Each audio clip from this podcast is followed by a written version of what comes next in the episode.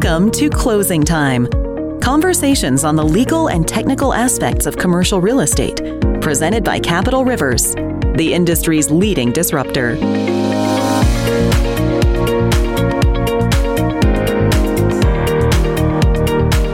Our host for this episode, Scott Toussaint.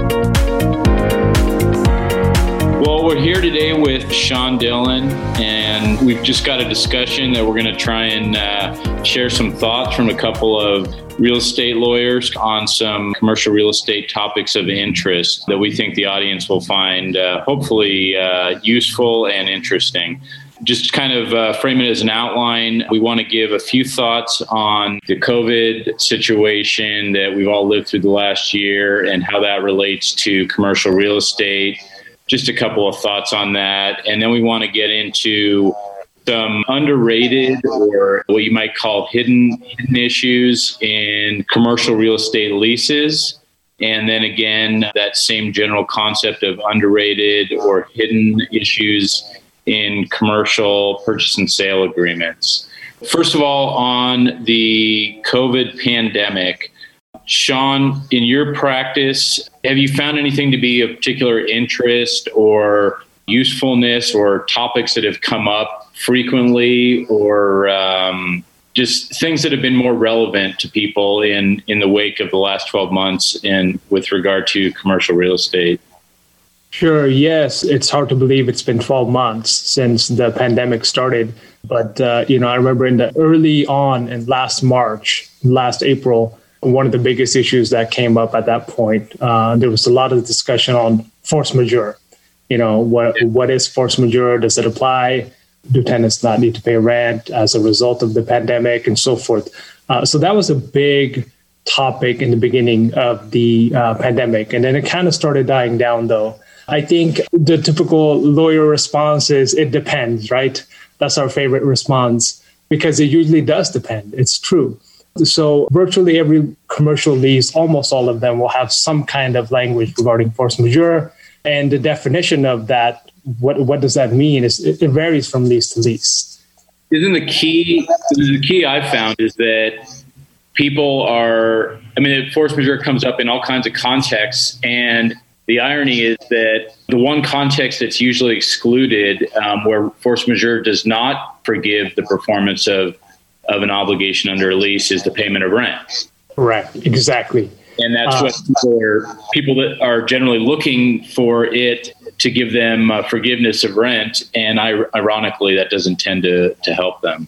Absolutely correct. Because you could spend all the time looking at the first step, which is hey, does this current event fall within the definition of uh, force majeure in my lease. So, you know, you can get creative and, you know, figure out ways to fit it in there. But then step number two is even if you qualify uh, the current pandemic as a, uh, an event of force majeure under your lease language, usually most commercial leases will have explicit language saying, hey, even if there's an event of force majeure, like you said, it does not excuse the uh, payment of rent. Right. Uh, it may excuse other obligations, such as I know you guys deal with a lot of retail leases, uh, and a lot of retail leases have a continuous operation language right. where a, a retail tenant must operate continuously because the landlord wants traffic driven to the center. So an obligation like that may be excused, but as a result of force majeure. But the payment of rent is usually always carved out as not being excused.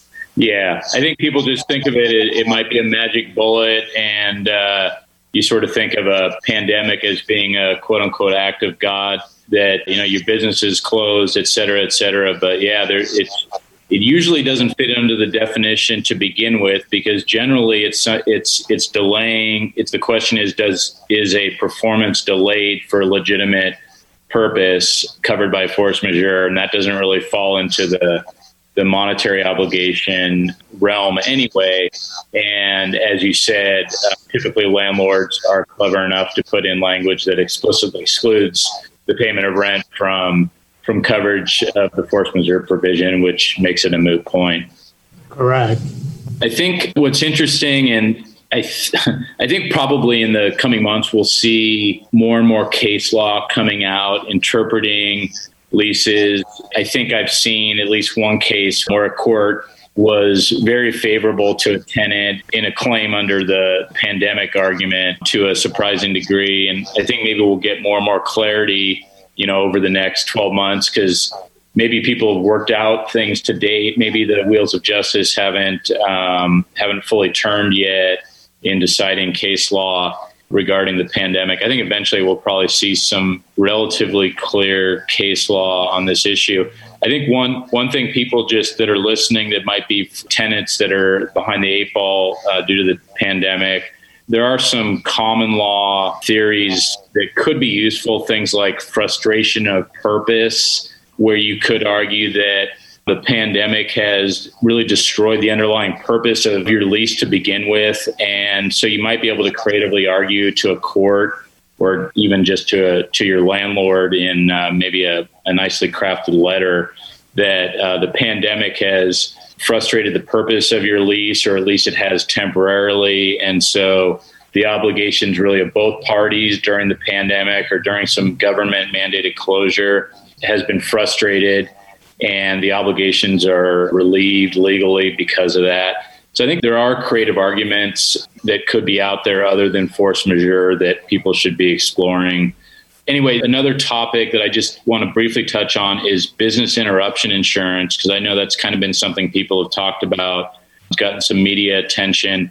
The problem with with utilizing business interruption insurance is a portion, or i am not a insurance expert, so I'm not sure how to even describe it precisely correctly, but it's it's tied to your property damage insurance that one party or the other, if not both, under the lease carries, protecting against things like fire and flood. And there's a business interruption element to that policy in, in a lot of cases, maybe even most cases in commercial leases. The, the problem with using that for the, the pandemic, it sounds appropriate and useful to that business interruption insurance, oh, well, my business was interrupted. So my business interruption insurance must cover my damages from my business being interrupted. But the problem is that it's, it gets triggered by damage to the property that you're, that you're leasing. And unless you're very creative or have a very forgiving court, or maybe you're in the unlikely event your insurer wants to be generous, your property was not damaged by the pandemic the virus didn't harm the property. It didn't burn down your building. It didn't flood it. It didn't, you know, it wasn't smoke damage. You can try and get get creative, but basically, business interruption insurance. And this is where I do think I, I may have seen a, a case that ruled in the uh, in the favor of the insured in enforcing a business interruption policy. So it's like anything, like Sean said at the beginning, it depends. There's always the possibility of creative arguments. The facts, the facts are always extremely germane in the outcome of any legal legal situation. But business interruption insurance, by and large, is probably not going to help you um, unless you get very creative or, or have a very generous to your position court that you are arguing in front of. So I just wanted to touch on that. The next topic I wanted to get into was commercial real estate lease issues that tend to be overlooked as not being so important, but in reality, as uh, as lawyers practicing in this area, Sean and I know that not to be the case, and we do want to address them and and just be useful to the audience by pointing out those a couple issues that we just identified prior to this so, Sean, do you want to, if you want to hit on the first one, the the tenant's financial reporting obligations? Yes, absolutely. So uh, these are me and Scott could probably talk about this stuff for hours and hours and uh, have bullet points that just go on and on. So we just picked out a couple kind of randomly uh, three issues to talk about doesn't mean that these issues are necessarily the most important. Uh, we just kind of picked out three issues that for discussion purposes. Exactly. So, like uh, Scott said, the first one is tenants' financial reporting obligations, and this is we're talking about uh, commercial leases here. So, and again, it, you know, you have to look at the language of the lease uh, as far as whether there is existing financial reporting obligations for a tenant. And uh, whether the landlord has a right to demand financials uh, already in some leases, that right may be specified in the lease. Especially if it's a lease that is, uh, for example, like a, a lease that has a percentage clause, percentage rent clause in it, will usually have uh, an obligation for the tenant to report the, at least their gross sales. But uh, you know, you'll find that in uh, mall leases and stuff like that. Uh, usually, it's more prevalent in mall leases. Yeah, and the context is, yeah, as you said, the, the sales sales reporting and yeah, speak to the context, Sean, of when when a landlord might want to get either sales reporting or get the actual financial statements from their tenants, other than the fact that they can request financial statements from a tenant prior to the lease being signed, because obviously the tenant wants to cooperate, otherwise the landlord right. can choose not to sign the lease with them. But when might you want to compel the tenant to give you their their sales numbers or their financial statements when you don't otherwise have the right to demand them. Correct. So if you if a landlord doesn't have a right to demand uh, sales figures or financials per the lease, I think a time that where a landlord may want that is when a tenant is requesting financial relief or some kind of rent concession or uh, you know so, some kind of accommodation or rent, rent deferral, rent abatement under their lease then I think it, makes sense for a landlord, you know, in order, in order to consider a request to want financials to ensure that the request is justified and supported. Yeah, so, going back to COVID being a good example. Correct, exactly. So uh, I, I, think the last 12 months is a very uh, prime example of that, where uh, I think a lot of landlords were being approached for, uh, you know, by tenants for a rent deferral, rent abatement, and so forth. And I think that's an important time to uh, for a landlord to consider. Landlords should be sympathetic, but they should also also verify. You know, uh, is this tenant actually having uh, the financial difficulty that they're claiming they're having? Uh, and that might be a time where uh, a landlord may request financials in uh, looking at the request for financial relief. And at that point, if they enter into a lease amendment or something, they may want to add that as an ongoing right to collect that kind of information to verify that the tenant is uh, essentially still having some issues or if they're out of the woods. It's important for the landlord to have that right. Yep. No, I know absolutely that's a great example. I know another one that we get into as developers at Capital Rivers, we might be interested in marketing a property for sale and any prospective buyers are going to be very interested to know the the financial uh, quote unquote situation of the tenant that is leasing the property that we may be marketing. So they may want to know what's the financial position of this tenant right now. Prospective buyers always want to know that. That's key. If you have maybe a publicly traded chain tenant in your space, then those financials are available they're publicly available uh, through the SEC. But if it's uh, let's say it's a mom and pop tenant, or it's maybe it's a subsidiary because you know a lot of these large chains, uh, maybe they're a publicly traded parent company, but the actual tenant uh, entity that signs your lease might be uh, kind of an offshoot or somebody who is not the actual publicly traded entity. And so a prospective buyer might say, well, who is this? That actually leases your space, you don't have a corporate guarantee. This is a critical component to a prospective buyer and the amount that somebody's willing to pay for your space. So if you have the ability to compel your tenant to provide you financials to a potential buyer or a potential lender for a refi, um, would be another example. That could be very valuable to you because now now it's not a mysterious situation to a prospective buyer or prospective lender. You can require your tenant to provide you with uh, with financial statements that hopefully will indicate that this is a, a credit worthy tenant. Mom and pop situation, anything that's not a publicly traded entity that you're leasing from, unless you have a guarantee from a publicly traded entity, it's very valuable to be able to require financial statements from that entity that you're leasing to for the benefit of a prospective buyer and you can get into uh, sales reporting. So the actual sales generated, gross revenue generated by that tenant at that location kind of goes hand in hand with that. They want to know the prospective buyers, prospective lenders are going to be very interested to know yeah. the viability, the success of that business at that location for obvious reasons because um, if they're not successful there, even though maybe it's a, a chain with 20 locations, maybe they're going to close down this one and go dark. There's all kinds of implications from the lack of success of a particular location, which can be evidenced better than anything by the uh, by the sales reporting, the the reporting of, of sales generated from that location.